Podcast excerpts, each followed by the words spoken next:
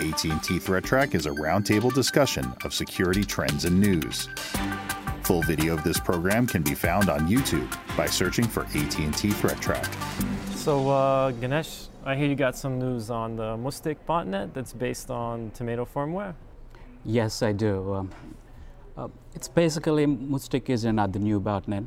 It's been around for I think uh, about two years.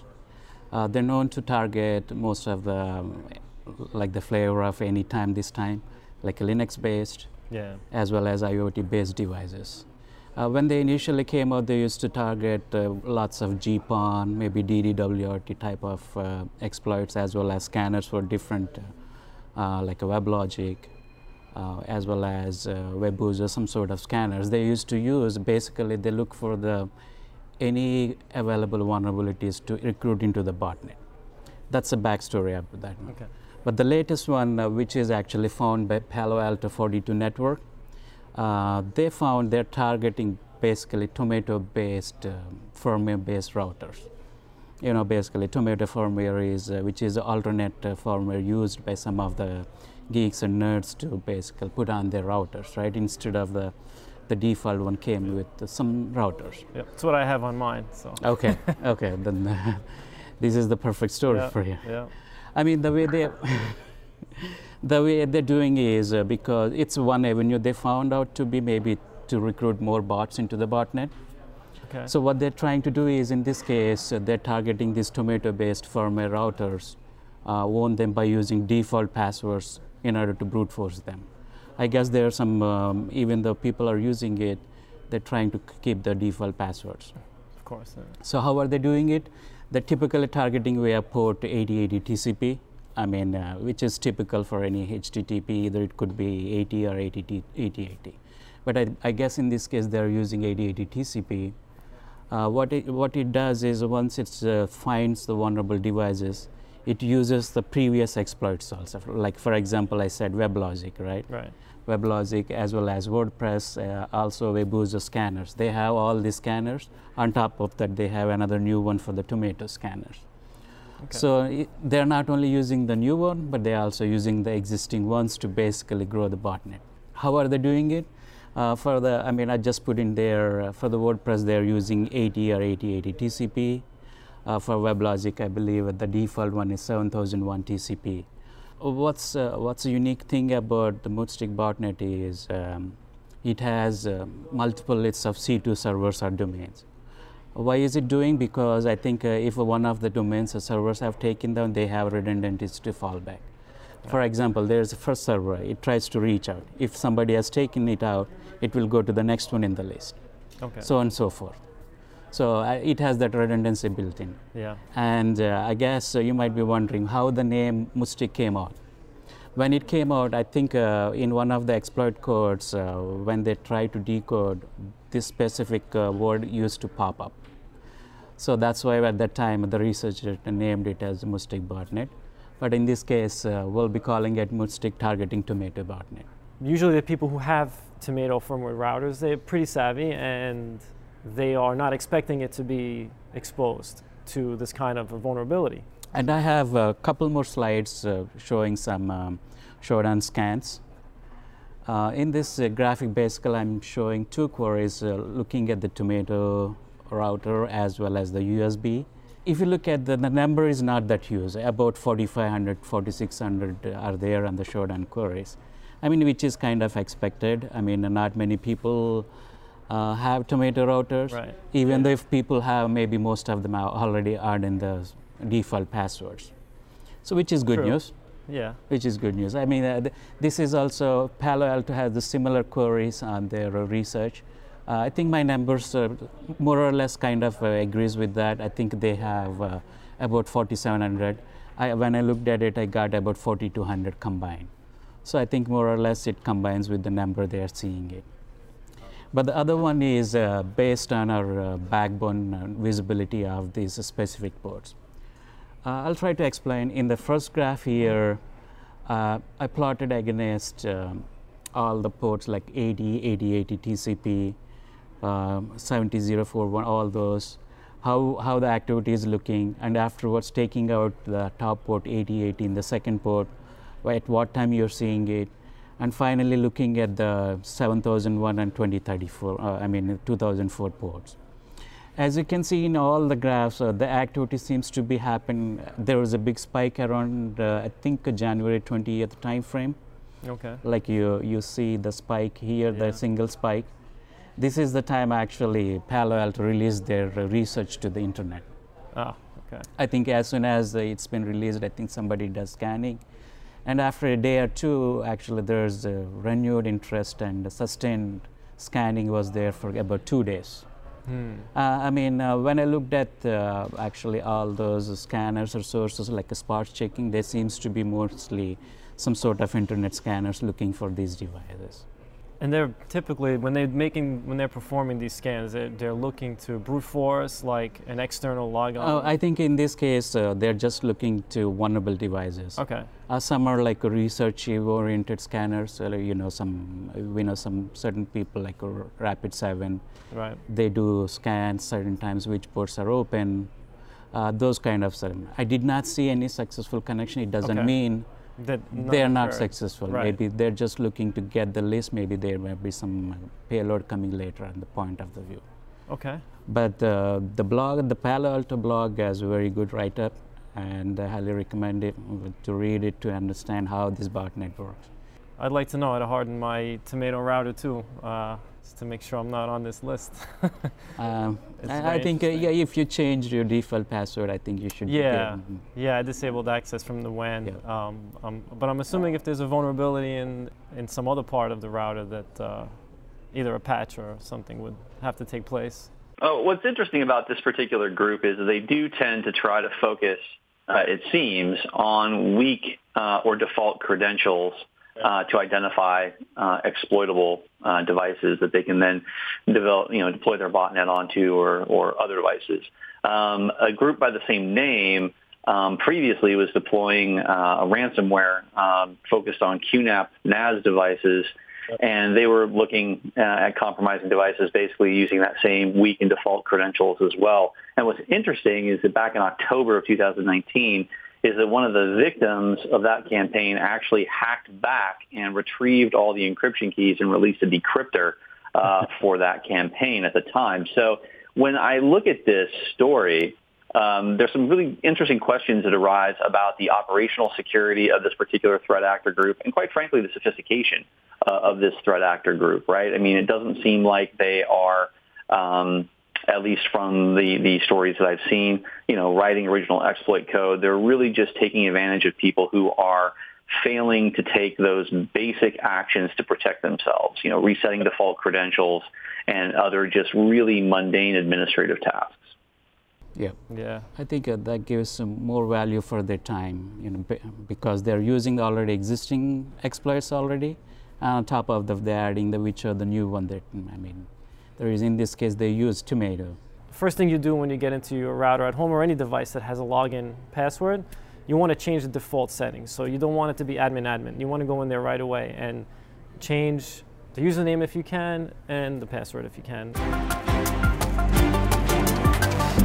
Hi, Mike. Uh, you have a very really interesting story about um, like a fake HoneyNet, honeypot kind of thing for ICS-based systems. Can you elaborate more about that one? Sure. So there's a lot of concern and a lot of press about, you know, internet connected, Internet of Things, and particularly as this intersects with the manufacturing sector and various, you know, smart plants and smart manufacturing uh, type environments. But, you know, it's always interesting because you don't see a lot of um, or as much data around what the actual threats are uh, as you do with other types of more traditional networks. And uh, some researchers decided that they were going to set up a hyper-realistic honeypot emulating a smart factory. And they actually modeled all of the components inside of a smart factory. You know, everything from programmable logic controllers to human machine interface instances, other components, and even went so far as to create um, actual uh, actual company website for the fake company, complete with you know anonymized customer profiles as well as employee stories and things like that. So they really um, pushed the envelope, if you will, from a um, realism perspective on this, you know, effectively, you know, advanced honeypot specifically looking to see what types of attacks they would get against this smart manufacturing infrastructure. And uh, the results that they had were really intriguing. Um, the first thing that stood out to me was that after they put this thing online in about March of last year, it took two months um, for them to start to see attacks against it, which is interesting because usually when you see, see data about you know, vulnerable Windows systems connected to the internet, you start to see attacks on those types of platforms within, you know, minutes. So the fact that it took two months um, for someone to start identifying this and attacking this was interesting. And it wasn't because they didn't have an attack surface. The researchers actually made all of the mistakes you would expect in under-resourced, understaffed IT shop to make. And they had many common um, port to open to the internet that were associated with um, various IoT devices as well as remote administration capabilities. But after two months, they started to see some interesting activity. First was that they started to see those systems being used to facilitate fraudulent activities against other third parties. So these were things like um, obfuscating um, purchasing of phones or trying to do number port out schemes or um, you know gift card fraud or payment uh, payment fraud types of, of things. And then shortly after that, they started to see crypto mining related activity. Um, so people would log in, um, identify the systems, they'd start to deploy crypto miners, and then would continue to come back and restart the crypto miners every so often in the event that they stopped producing for them. Um, but what I thought was particularly intriguing was the ransomware instances uh, that eventually made their way into the system. So over about a nine-month period, uh, they had three quote unquote instances of ransomware that, that popped up um, while they were doing this study. Um, first was Crysis, and the next um, variant was Phobos, um, delivered by different threat actors. But the interesting part was that in both cases, the threat actors logged in, identified the systems, gained access, and then manually deployed uh, the ransomware. Uh, so they weren't um, compromised by some sort of you know, bot or other type of automated process. This was something that people, the threat actor logged in, looked around, determined what needed to be deployed, downloaded packages, manually took the action to uh, encrypt the environment, and then um, move forward from there. In the case of the Crysis malware, um, they asked them for a $10,000 ransom, and they eventually negotiated them down to 6K um, before they just reset the environment um, which you know that was interesting. I thought just because of the the number associated with that. Usually, you hear numbers that are typically a bit larger.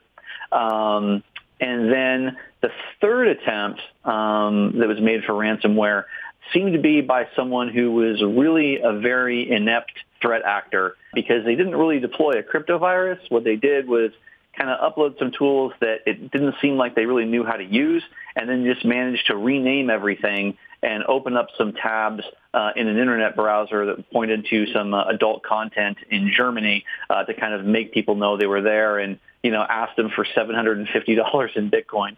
So uh, that was one of those where, you know, I would personally uh, kind of chalk that one up to, um, you know, your kind of script kiddie, really un, um, sophisticated threat actor, which kind of shows the continuum of risks uh, that these uh, organizations are going to face. Mike, do you think maybe maybe they kind of had an idea this was a honeypot style setup? Like maybe it was too good to be true, so the teams that were, yeah. you know, maybe in, get involved with like Ryuk or TrickBot are like, you know what? Maybe we'll stay away from this one. We'll let the little guys go in and see what happens. You know, maybe it seemed like a setup. I don't know. That tough to say because like when you start looking at like Ryuk and other types of more advanced ransomware, um, those programs um, know when they're running in a virtualized environment. They know when they're running in like you know an analyst workbench or something like that, and they'll take action to shut themselves down. Um, you know, and this environment did use VirtualBox quite a bit um, you know, as part of the platform. So you, there may have been something along those lines, um, but I think that um, really, I think that what this shows us is the infection vector may be a little bit different because you know, with Ryuk and other, you know, types of ransomware you traditionally see, a lot of times phishing attacks um, right. or, you know, convincing a user to click on something, yeah. you know, really is that initial infection vector. And in this case, you know, they're compromising, you know, poorly secured VNC connections um, or other um, weakly secured um, IoT devices, and there's not that human interaction component. So the, right. it's forcing the attackers to be more manual about things. I'll say it's possible maybe these industrial control systems are part of the you know, specific threat actors. Okay. So, as actually Mike is alluding, I think this is evolving threat. But in near future, we may see lots of attacks or vulnerabilities targeting these devices. And uh, also, I, I, like the point. Maybe the threat actors needs to interact with manually, so it may not be the top high high up top on their list. Right. Yeah. Right. I mean, um, if they're looking for the more value for time. Right. Automated. You you try to go for the automation rather than doing the manual stuff most of the time. Right. But it doesn't mean um, uh, the threats are not there. I mean, uh, the threat vectors are there, experts are there. Uh, because I read that the report they went to the great lengths to use different PLCs and programs, you know, stuff like that to create the relay environment. And yeah, sorry. I mean, I, I did read a little bit in there that they said nobody actually took over any control systems, right, during this honeypot setup. Um, they just kind of looked around. Yeah, they, they, they, were attacked. They were able to access them, but you know, beyond that, um, I didn't see where they actually um, took any actions to try and reset things. Mm-hmm. But this does go to the point where you know, just because you can do something like connect your IoT environment to the internet doesn't necessarily mean you should. So, yeah. you know, it really is one of those things where you have to weigh, you know, the benefit versus the risks. And if you are going to do this, take the kinds of controls and, and, steps that we see today, right? Require people to access the environment remotely via VPN. Require two-factor authentication. Follow best practices when hardening your devices. Reset, you know, uh, default passwords and credentials. Make sure they're not there and you know any other hardening that that is you know available to you. Um, you these simple kinds of things would really help prevent a lot of these types of opportunistic attacks. You want to lock everything down and only unlock as you need. So you want to deny all, zero trust, right? And then as people in your company need access, you want to analyze that access. You want to you want to vet that that person, that user, and, and give them the privilege if they need, and then you open the port if necessary. Hey, George, have you heard about the uh, increase in Emotet activity? Yes, I have, Mike. Um, actually, I was just looking at an article that uh, Homeland Security had put out um, from their CISA group, um, which um, claims that there's been an increase in Emotet malware activity. So the article is pretty basic. I mean, it just goes over some basic uh, hardening principles, what to do, you know, what not to do, how to avoid it, but I kind of want to talk a little bit about Emotet in general. Um, it's something that's out there. Um, it's kind of morphed over time, um, and it's it's from what I'm seeing being used pretty frequently. Um, so and it's also the top malware. Right. It's top malware. It could be considered a malware yeah. transport mechanism. It could be considered malware all in itself. Um, so, you know, to try to sum it up, I'll say we can kind of go back a little bit in, in time. So I guess around 2014, um, Emotet kind of made his debut, I think more in Europe than in the US um, as a banking Trojan, right? And at that time, it was a simple JavaScript file mm-hmm. that was sent through an email. Okay. Um, so a user clicked on what looked like an invoice for some kind of product they purchased or a receipt from UPS or something. And they double clicked on that, launched JavaScript. That typically launched either some credential stealing applications yeah. or, you know, maybe it, it pulled uh, their contact list from Outlook and spammed out to a bunch of people in their contact list just to kind of spread that. Mm-hmm. But what we've been seeing a lot of now is how that's morphed into more of a, uh, I mean, they call it a fileless type of system now where there is that document, there is that phishing. You get an email with an invoice, um, but now it's a Word doc, right? Or it's a PDF. Mm-hmm. Um, they're still using the same kind of here's your invoice from buying a product yeah. that you probably don't even remember buying, but since people buy so much stuff today that, you know, all right, yeah, let me take a look at it. You launch that Word doc, it opens up, a macro launches in the background, initiates a PowerShell script that goes out and you know, hits a list of websites to pull down some kind of malicious executable. And this is what wreaks havoc now Okay. on people's machines. Department of Homeland Security uh, has said in the past that Emotet is really one of the most costly and destructive pieces of malware out there today, and estimates actually put it, you know, up to a million dollars per incident for cleanup because the rate of reinfection is so high that you practically need to, you know, create an enclave, clean machines, and then put them into a secured enclave that you know is good, and do that for the entire environment, or else, you know, it's likely to come back on you. The emotet constantly updates itself, morphs into different things. Ba- As soon as it, somebody finds out the ways to detect a certain variation of the emotet, it tries to get into new, new avenues and new ways to basically defeat those mechanisms. They've gone creative, right? So they, they do everything from obfuscating that PowerShell script that works in the background. Mm-hmm. Um, they encode that same script. You know, there are endpoint tools that'll pick up base64 encoding and Mhm. obfuscation. But what they've also been seeing doing now is they're injecting a lot of, I wouldn't say useless code, but a lot of um, Benign code. benign code into the macro. Yeah. So you have the macro that launches the script, but in that macro is a bunch of other stuff that seems to be like a normal macro, but it's kind of hiding the other malicious callouts, right? So if there's a W script in there or something, the other stuff kind of masks it in a way. That's clever. Yeah. So Yeah. this is just you know one of the ways. Um, it's also been known to disable uh, AV, like you know, Mhm. seen that where it could go into Security Essentials. It just puts a little key in the registry, and boom, Yep. you're no longer protected by Windows. Um, another thing that in, in my research here, I, I just noticed this came out a couple of days ago, um, where it was seen in the wild that on a recent sample for Emotet, and I'm not sure what it was delivering, but they pulled down the PowerShell script and they noticed an EICAR string in the top of the script. Um, so your whatever AV product you're using or whatever malware prevention product will it'll alarm on it because it's a PowerShell script Yeah. that's obfuscated.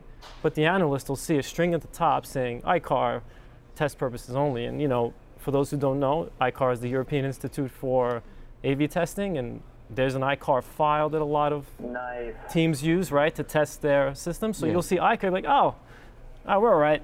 Don't even bother. You don't have to continue any further. You know, it's just a test. I've seen it personally myself. And if you're not prepared to handle what Emotet does beyond that PowerShell script, you just pretty much ignored everything else that happened, deleted the alert, probably didn't even Yeah. take note because it's EICAR, right? So this is new. This is a couple of days ago. Um, so it's something that people should look out for now, um, Mhm.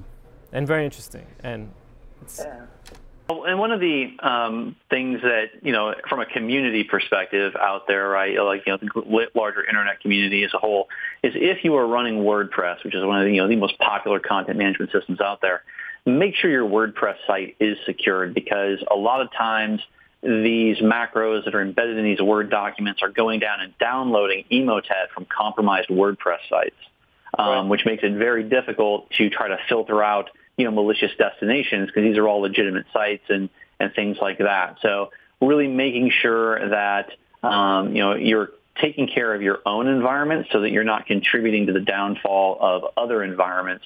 You know, is an important takeaway from this as well. Right, and to that, Mike, in in the PowerShell script that it's going out to and hitting these sites to attempt to download whatever second stage, actually that would be the first stage after the dropper. It's actually reaching out to sites that have been compromised, right? So Mhm. could be these WordPress sites. It, it finds it, it, it dumps the payload on the site, and guess what? You just became, you're just kind of helping out everybody else involved in Emotet, right? So yeah, if, if you do your due diligence and make sure your site's clean and patched, maybe you don't show up on that list and help everybody out. You know, it'll just cycle through and it'll hit the site, see, oh, there's no malware in the site, it must be cleaned up, and it'll move on to the next one, and move on to the next one.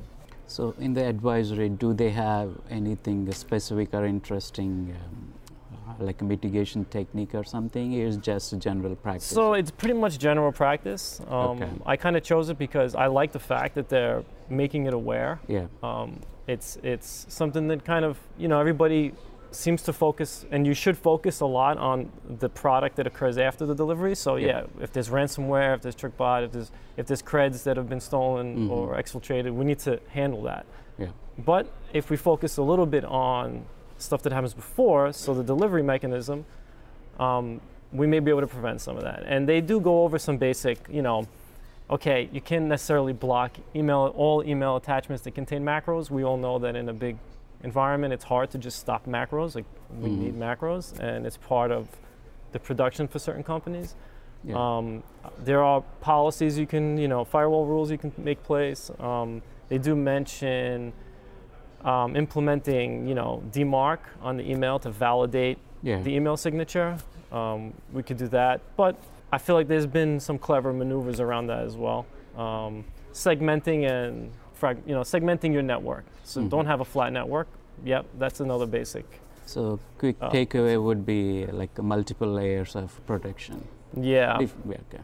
yeah, yeah, multiple layers of protection. And while you know it's going to be hard to stop people from double clicking on a file, um, they've even they've even begun to zip up these files. So now, email clients that normally handle Mhm. sca- kind of scanning the metadata on the macros, Yeah. they hit the zip file and they really can't read zip Yeah. files very easily, right? So those get through. Yeah. You can't, you know, and awareness, you know, making people aware that hey, think twice before you're going to open this invoice to a, you Which know, to a vase that you probably not didn't buy. Yeah. Yeah. So The biggest one being enforcing the principle of least privilege across your enterprise uh, in your user base because you know if you're not running as a local admin then you know anything launched inside your security context of the victim isn't going to be able to do that registry edit right uh, without having some secondary exploit to elevate privileges so that's one that really is the achilles heel of a lot of environments that we end up doing response work for the fact that they're reaching out to us and, and to the to society and saying, hey, take a look. You know, this is out there. And if we can kind of slow down Emotet, then that allows us to slow down ransomware a little bit because a lot of the ransomware comes from phishing campaigns that are pushed through Emotet. Hey George, um, I'm going to go over the internet weather for the past week, uh, ending yesterday until yesterday, like uh, January 20th to 27th. In the first slide, uh, we have uh, top 10 most probed ports. As you can see, uh, the first one would be 23 Telnet, 445 SMB, 1433 MS SQL, uh, 8545, uh, and 3389 AD TCP. Those are the ones I want to talk about. Uh, in the basically in the table, uh, what it is telling is the, the top ports this week, Uh-huh. and what's their uh, position last week, and how much change it has. The last column is the change. I mean, uh, plus one means last week 23 was at the second position. This week uh, jumped by one position to the first Number position. Uh, vice versa, if it is a negative number, it's how many places it's dropped. Okay. You know, something like that. yeah, yeah. Okay. Um, uh, the ones with, like, for example, rank numbers 5 to 7, the ones I want to talk a little bit more about. The first one is 8545, uh, which is used by Ethereum, uh, which is a miner. And we all know there are so many exploits basically. I think uh, there are JSON RPC, which is used to exploit these Ethereum clients and Okay. use it for mining and other purposes. Um, um, yeah, there's uh, RPC remote access vulnerability, and that's not the one, but that's most popular one, which uh, uh, which actually attackers use to exploit this Ethereum by that uh, exploit. Uh, here we are showing, uh, um, I think, uh, last 365 days worth of uh, probing happening on your common backbone. As you can see, um, there's lots of activity last February, around last February, I think start of February for some time, and then kind of uh, scaled down. But still, if you see, I think uh, just before the holidays, like uh, mid-December, there was a big spike, and afterwards, it's kind of the traffic is kind of uh, leveled up. hmm Mm. This is the graph. This is the view when I was doing uh, internet weather last month, and uh, well, like sometime in December. Okay. This was a graph like that. For example, if you switch between those, not much difference. I mean, the traffic volume seems to be pretty much seems to be now, I mean, at the same levels as last time we saw it. Okay, that being said, how many scan sources are seen on this one? Scan sources are in the sense um, any scanners like internet scanners looking for this 8545 port. Okay. Um, the scanning activity is pretty much standard for the last 365 days. As you can see here, the volume pretty much a little bit variations. Slightly, yeah. Uh, slightly, like I think it's uh, ramping up a little bit since maybe early November, maybe late November timeframe. But if you see the spikes, I want to just uh, brought this one to. There were spikes for uh, almost at the regular interval of time. Let's Hmm. say maybe every seven days, ten days, something like that. Sometimes the uh, the time frame is a little bit longer, Okay. but you can see there a big spike happening. What does that means? There might be a one or one or few, like very few scanners, new scanners coming in. ah, okay. They're scanning it and they're going dormant. Again, they come back at some point, like maybe seven days, ten days, whatever the time frame. right. They scan again and they go back dormant again. Okay. That's what actually this graph is representing with those uh, spikes you're seeing. Okay, so they're representing new scanners that have never hit those ports before, Yeah, but yeah. see it now, and they're just putting yeah, if you see, have. yeah, if you see with the regular volume, these are the newer ones, Right. obviously. Yep. Yep. Yeah. Very Okay. yeah. And the second one um, I want to talk about is 3389, which is a remote desktop protocol. Uh, even though it gained a few points in our top probes, but if you look back like a 365 days here, the activity volume is pretty much at the same levels. There's not just change actually, in fact. But still, it's it's came up on, uh, on, on our actually top list.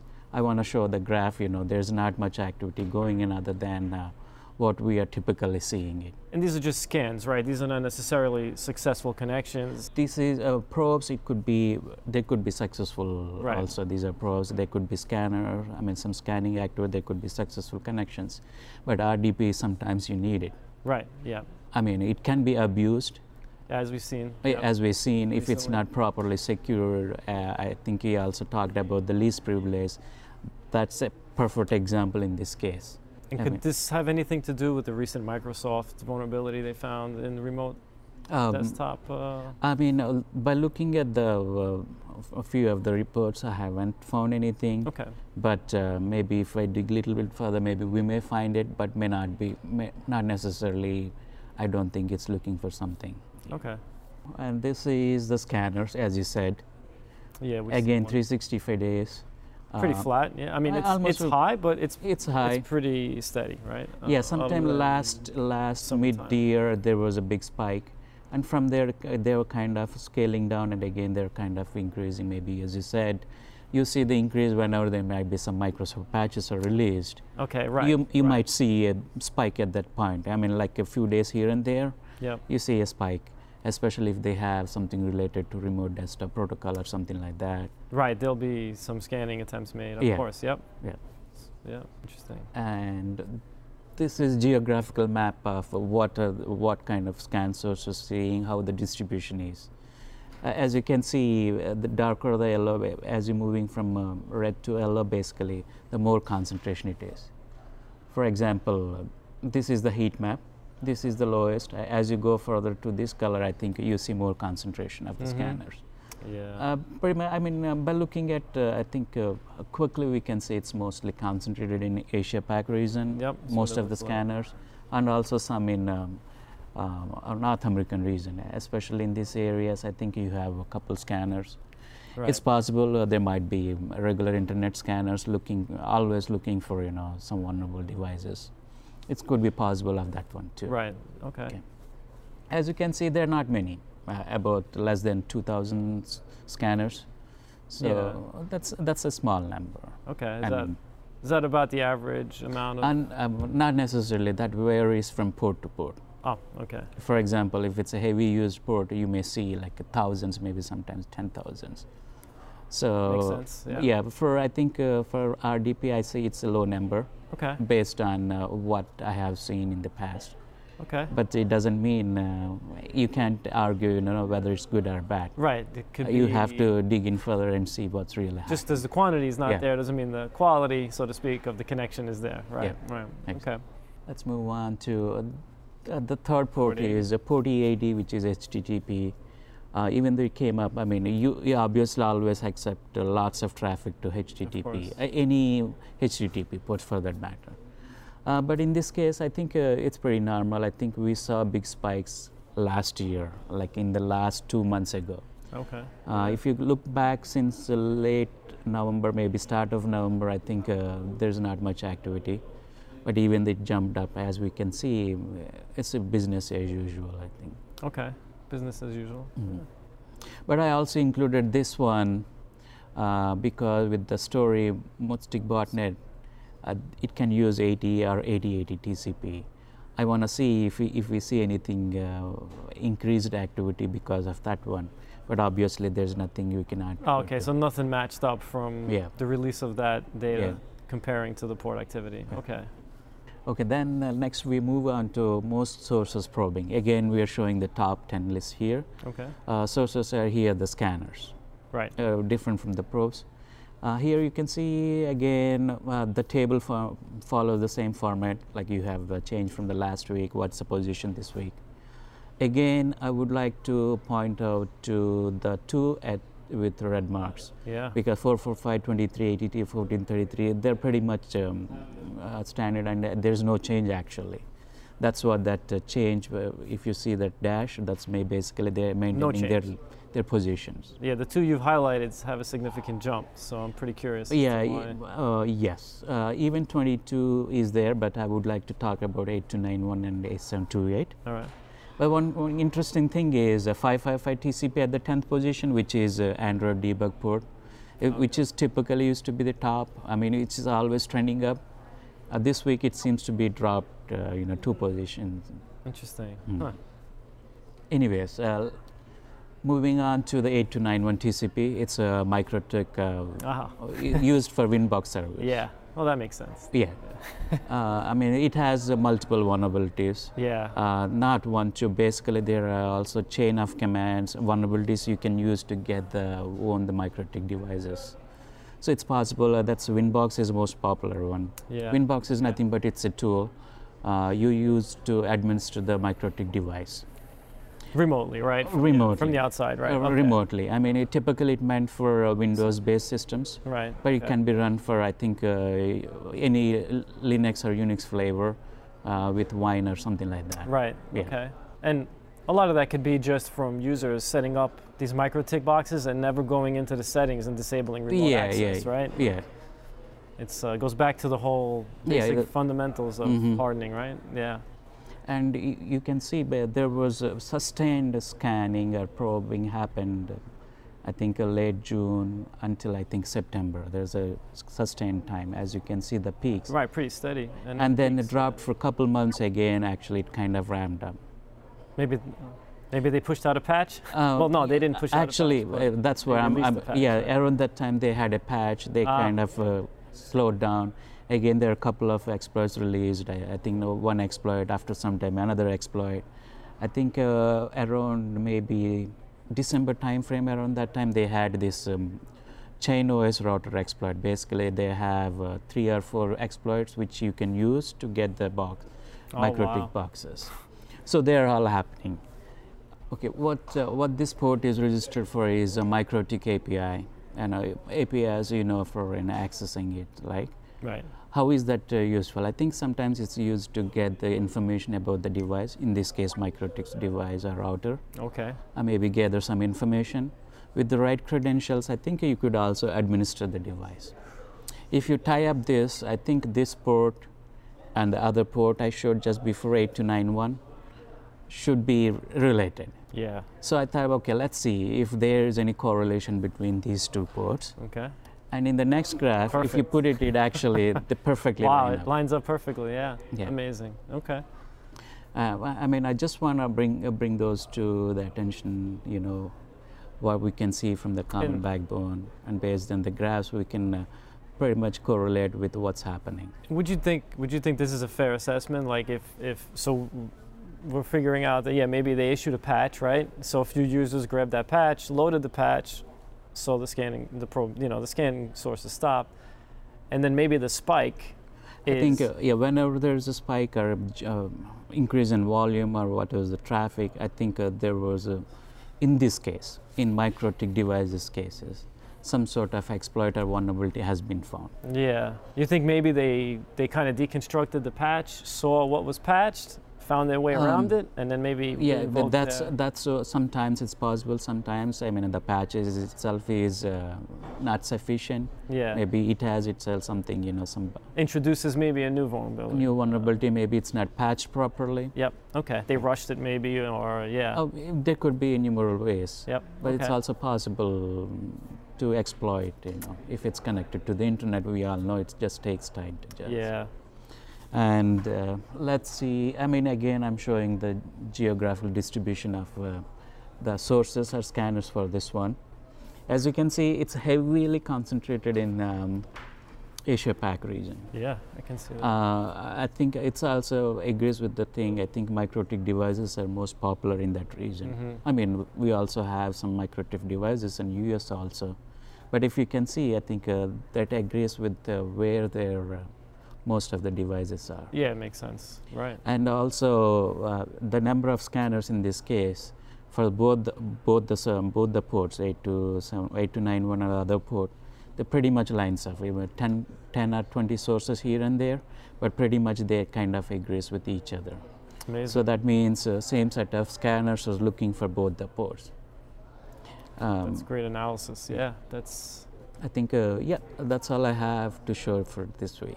Amazing. So, okay, great. So, we just need to uh, get the word out there that people have to patch their MikroTik routers because if they don't, no one's going to do it for them. yeah, yeah. I mean, it, goes for any device. Any device, any right? device. Yeah. yeah. Any device that doesn't doesn't have push mm. enabled to get from the manufacturer to get these updates. Yeah. Right. Which is it's a blank. Uh, you you have to substitute the blank with the device you want to patch it. Yeah. Right. yeah.